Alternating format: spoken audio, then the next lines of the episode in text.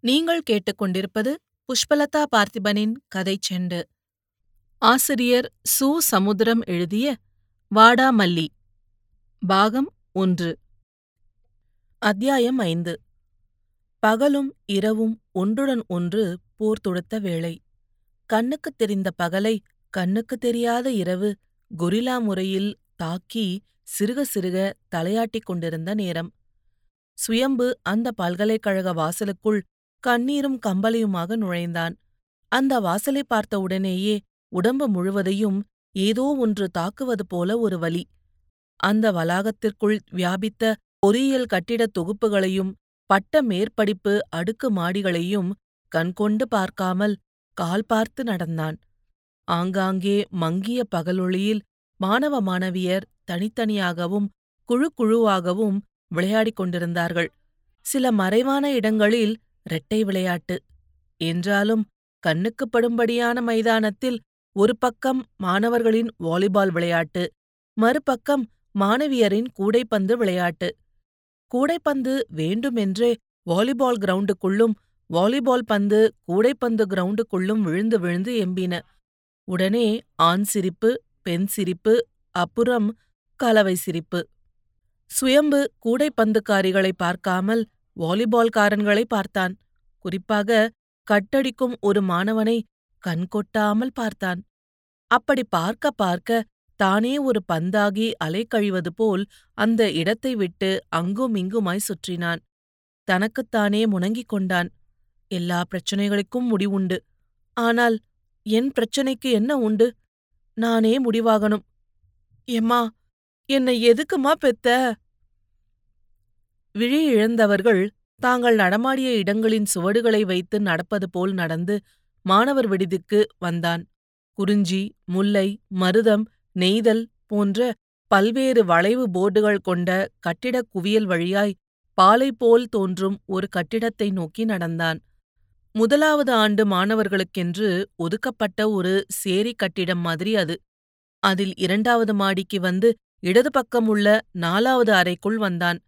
எல்லா அறைகளிலும் ஏதோ ஒரு பாட்டு சத்தம். யாரோ தொடுத்த சேல இந்த பொண்ணு மேல. ருக்மணி வண்டி வருது ஓரம் போ. கண்ணி மேரி தாயே. சுயம்பு சேலையில்லாத அந்த அறைக்குள் ருக்மணியும் கன்னிமேரியும் காதுக்கு கேட்காத அந்த இடத்திற்குள் போனான். அங்கே எந்த பாட்டு சத்தத்தையும் காதில் வாங்காமல் எதையோ பேசிக் கொண்டிருந்த இருவரின் கவனம் கலையும்படி பெட்டியை சத்தம் போட வைத்து கீழே போட்டான். ஆனாலும் அந்த இருவரும் அவன் வருகையை அங்கீகரிக்காதது போல் தங்களுக்குள்ளேயே பேசிக் கொண்டார்கள். ஒருவன் மெத்தை போட்ட கட்டிலில் காலை விரித்து போட்டு கம்பீரமின்றி உட்கார்ந்திருந்தான். என்றாலும் அந்த பூஞ்சை உடம்பில் பொறி கலங்க வைப்பது மாதிரியான கண்கள். இன்னொருத்தன் கோரைப்பாயில் சம்மணம் போட்டிருந்தான். முழு கருப்பு. கட்டிலில் உட்கார்ந்திருந்த மூர்த்தி படிப்பில் ஏற்பட்ட மேடு பள்ளத்தை பணத்தால் நிரப்பியவன். பல்லவன் என்ற பெயரோடு அந்த காலத்திலேயே கட்டப்பட்டது போன்ற அந்த விடுதிக்கு கட்டில்கள் கிடையாது. காற்றடிக்கும் மின்விசிறியும் கிடையாது. வாட்டர் கூலருக்கு பதில் மூடியில்லாத மண்கூஜா. டிஸ்டம்பர் சுவருக்கு பதிலாக செதில் செதிலாய் சிதைந்து நிற்கும் சுவர்கள். ஆனாலும் காசு கொடுத்து கைமேல் சீட்டு வாங்கிய மூர்த்தி ஒரு கட்டிலும் மெத்தையும் வாங்கிப் போட்டுக்கொண்டான் பயலுக்கு சைனஸ் பிரச்சனை. இல்லையென்றால் ஒரு மின்விசிறி கூட வாங்கியிருப்பான். இருவரும் இப்போது ஒரு நடிகையின் படத்தை ஆளுக்கு பாதியாக பிரித்துக்கொண்டு ஏதோ விளக்கம் கேட்டுக்கொண்டும் பெற்றுக்கொண்டும் இருந்தார்கள். ஒருவருக்கொருவர் அப்படியே நின்ற சுயம்புவை அவனுக்கு தெரியாமலேயே கண் சிமிட்டி பார்த்து கொண்டார்கள். வகுப்பிற்கு கட்டடித்தால் கூட தேவலை வாத்தியார்களுக்கு ஓலை வெடி வைத்தால் கூட பரவாயில்லை. ஆனால் இந்த அழுமூஞ்சியோ வகுப்புகள் துவங்குவதற்கு முன்பே அங்கே போகும். அவை நடந்து கொண்டிருக்கும் போதே எங்கேயோ மறையும். பிறகு இரவில் அழுது கொண்டே அறை திரும்பும். அவர்களோடு சேர்ந்து படுக்காமல் வெளியே வராண்டாவில் தூங்கும். இவர்களும் எவ்வளவோ சொல்லி பார்த்துவிட்டார்கள் கேட்டால்தானே? நேற்று கூட ஊருக்கு புறப்பட்ட அவனை வழிமறித்தார்கள். அவன் சூட்கேஸை கூட பறிமுதல் செய்தார்கள். ஆனால் அவனோ தன்னை விடாவிட்டால் மாடியிலிருந்து கீழே குதிக்கப் போவதாக சவால் விட்டான். ஆகையால் அவனை இப்போது அவர்கள் சகித்துக் கொள்வதே ஒரு பெரிய காரியம் என்று நினைத்துக் கொண்டார்கள். சுயம்பு நின்றான். உட்கார்ந்தான். நின்றாலோ உட்காரத் தோன்றுகிறது. உட்கார்ந்தாலோ நிற்கத் தோன்றுகிறது. எங்கிருந்தெல்லாமோ கேட்ட எக்காளக் குரல்களும் ஏக்கத்தைக் கொடுக்கும் பாடல்களும் அவனை எதுவும் செய்யவில்லை. சுயம்பு மூலையில் கிடந்த கோரைப்பாயை காலால் தட்டி வீழ்த்தினான். அதன் ஒரு முனையில் காலை மிதித்துக் கொண்டு மறு காலால் அதை பிரித்து விட்டான். அப்படியே குப்புற சாய்ந்தான். கால்களை பின்பக்கமாக மடித்து வைத்துக் கொண்டான். தரையை தோண்டி முகத்தை புதைக்க நினைக்கும் ஆவேசம். தன்னையே வெறுக்கும் கண்மூடல். பிறகு கால்களை மேலே தூக்கியும் கீழே போட்டு வெறுந்தரையில் நீச்சலடித்தான். அவன் பிடரியில் கட்டிய பூவை அமைதியான அழுத்தத்துடன் பார்த்த அந்த அரை தோழர்களான பணக்கார மூர்த்தியும் கடன்கார முத்துவும் சிறிய இடைவெளிக்குப் பிறகு தங்களுக்கிடையே நின்ற சினிமா நடிகையை அப்புறப்படுத்திவிட்டு மீண்டும் பேசத் துவங்கினார்கள். திடீரென்று மூர்த்திக்கு பேராசிரியர் லிங்கையா வகுப்பை வாதை செய்த ஓம்ஸ் விதி நினைவுக்கு வந்தது. விஞ்ஞான விதியாக அல்ல தலை விதியாக. நாளைக்கு கேள்வி கேட்பார். பதிலளிக்க முடியவில்லையானால் அவருக்கு கோபம் வரும். அவர் கோபத்தைப் பற்றி எவன் கவலைப்பட்டான்? ஆனால் பெண் கிளாஸ்மேட்கள் இலக்காரமாய் சிரிப்பார்கள். தங்களுக்கு விடை தெரியும் என்பது போல் கைகளை மேலே தூக்கி காட்டுவார்கள். இவர்கள் வெளியே தேவதைகள் வகுப்புகளில் சாடிஸ்ட் ராட்சசிகள். மூர்த்தி குழைந்தபடியே முத்துவிடம் கேட்டான் பேராசிரியர் லிங்கையா அறுத்தாரே ஓம்ஸ்லா அப்படின்னா என்னடா? ஐம்பதாயிரம் ரூபா கொடுத்து சீட்டு வாங்கினல்ல நமக்கும் கொஞ்சம் மால் வெட்டு பதில் உடனே கிடைக்கும். ஏன் போதாத காலம் சுயம்பு கிட்ட கேட்க முடியல சொல்லி தொலடா நாளைக்கு அந்த நடிகை சினிமா தியேட்டர்ல தோன்ற போறாளாம் கூட்டிட்டு போறேன். வகுப்புல பாடத்தை கவனிக்காம எவரடா கவனிச்ச? கமலாவ அவ என்னடானா உன்ன சைட்டடிக்கா? இப்பவாவது உச்சி குளிந்துதா? இன்னும் நீ சொல்லலனா உனக்கும் தெரியலன்னு அர்த்தம். முத்து பேராசிரியர் லிங்கையா போலவே உதட்டை கடித்துக்கொண்டு வயிற்றை குலுக்கினான். வாயே இல்லாமல் அந்த இடத்தில் ஏதோ ஒரு முடிச்சு இருப்பது போலவும் அதை அவிழ்க்கப் போகிறவன் போலவும் மிமிக்ரியோடு பேசினான். ஒரு கண்டக்டரில் அதுதான் மின் கடத்தியில் ஏற்படும் மின் அழுத்தம் அந்த கடத்தியில் ஓடும் மின்னோட்ட அளவையும் அதன் மின்தடை அளவையும் பெருக்கினால் எவ்வளவோ அவ்வளவு. இதுக்கு பேர்தான் ஓம்ஸ்லா அதாவது ஓமின் விதி. இதுதான் நம்ம சப்ஜெக்டுக்கே பிள்ளையார் சுழி ஓம்ஸ் என்பவர் இதை கண்டுபிடித்ததால் இதற்கு ஓம்ஸ்லா என்று பெயர். மூர்த்தி முத்துவை வியந்து பார்த்தபோது தரையே பேசுவது போல் ஒரு சத்தம் கேட்டது. அன்கண்டக்டர் டெம்பரேச்சர் அதாவது ஒரு நிலையான வெப்பநிலையில்தான் ஓம்ஸ் லா பொருந்தும்.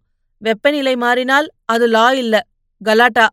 இந்த லாவுக்கு கான்ஸ்டன்ட் டெம்பரேச்சர் என்கிற ப்ரீ கண்டிஷன் ரொம்ப முக்கியம். இது கூட தெரியாத நீங்கெல்லாம் ஆம்பளைங்களாடா? மூர்த்தியும் முத்துவும் அதிர்ந்து போனார்கள். ஆனந்தமான அதிர்ச்சி. பிளசன்ட் ஷாக் பழைய சுயம்பு வந்துவிட்டான் இனிமேல் அவனிடமே பாடத்தை கேட்டு கேர்ள்ஸுக்கு சொல்லிக் கொடுக்கலாம். மூர்த்தியும் முத்துவும் ஒருவரை ஒருவர் பார்த்து கொண்டார்கள். உடனே முத்து தரையில் தவழ்ந்தான்.